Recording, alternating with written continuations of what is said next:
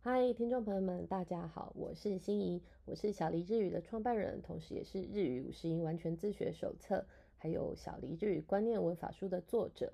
今天呢，我要跟各位分享的是小黎日语观念文法书的二百四十一页十一之三谦让语。所谓的谦让语呢，就是说话者本身，或者是说话者这一方的人的动作，或者是这一方的事物，透过谦让语把自己的地位，或者是自己这一方的人的地位，或者是自己这一方的所有物降低，就等同于相对的一方，或者是在话题里面登场的人物的地位就相对被提高咯，相当于中文的我改为在下的意思。谦让语呢，也跟尊敬语一样有专属的特别形式，变成谦让语的话有以下几种方式哦。谦让语的特别形式，其中之一就是直接把动词换成下面表格中的谦让语，比方说行く去变成まいります，或者是うかがいます。那来る的话呢，也就是来的意思，则是变成まいります。いる在的话，它的谦让语则是おります。食べる吃跟飲む喝，他们的谦让语都是いただきます。其他还有像是する做，那它的谦让语形式就是いたします。言う说的话，它的谦让语形式有申します跟申し上げます两种。那読む阅读，它的谦让语则是拝読します，也就是拜读的意思。再来会う去见谁，那它的谦让语就是お目にかかります。再来是聞く听，它的谦让语则是うかがいます、拝聴します、拜听。再来見る看，则是拝見します，也就是拜见的意思。再来是知っている知道，那它的谦让语形式则是存じています。再来あげる给，它的谦让语则是差し上げます。最后一个もらう得到。那它的谦让语有两种，いただきます跟頂戴します。以上是谦让语，在这个谦让语表格里面，同学们可以参考二百四十一页跟二百四十二页的表格，会更清楚哦。接下来我们要来看看例句，谦让语的例句，在这边我举了四个例子。後ほど先生の研究室に伺います。我稍后去老师的研究室。同学们请注意，在这边我们的うかがいます的话就是拜访，那前面的のちおど的话是阿斗的叮咛语。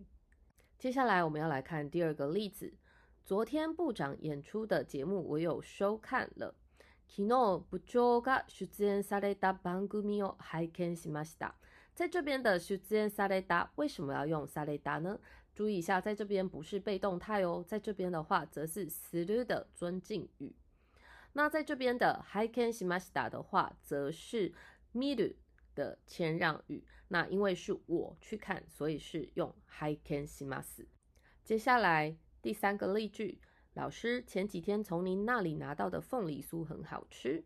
先生、先日いただいたパイナップルケーキはおいしかったです。在这边的いただいた的话呢，则是もらう的谦让语。接下来最后一个例句，我姓王，私は王と申します。在这边的申します的话，就是言う叫做什么什么的谦让语。那我们也可以把它改成申し上げます。接下来在二百四十三页里面有第二种谦让语的表达的公式。那它的表达公式就是お动词的ます形，把ます去掉之后，把它变成する，或者是ご。加上汉语加上する。我们在前几节有说过什么叫做汉语呢，也就是日语的假名发音跟汉字非常的接近，那么这就是汉语。那记得汉语的话前面则是加ご，不是加お。比方说这边有两个例句，老师您的行李由我来拿。先生のお荷物は私がお持ちします。因为是由我来拿，所以这个动作是我做的谦让语。那也就是把持ちます前面加上お，然后把ます去掉之后加上する或者是します。接下来我们看另外一个例句，由我来导览。那导览的这个字日语是案内，那案内的发音跟案内非常的像，因此它就是属于汉语的一种。在前面的话，在这个时候就不是加上お，则是加上ごお，所以是ご案内します，由我来导览。以上呢就是在小黎日语观念文法书的第十一章的第十一之三。谦让语的部分，那在这边呢，我有在小黎日语观念文法书的两百四十三页有一个谦让语的测试。这个谦让语的测试可以帮助各位了解自己是不是已经彻底了学会谦让语的形式了呢？我是心怡，请记得订阅这个频道，以便我下次有新的音轨上架的时候，你们就可以收到通知喽。我们下次见。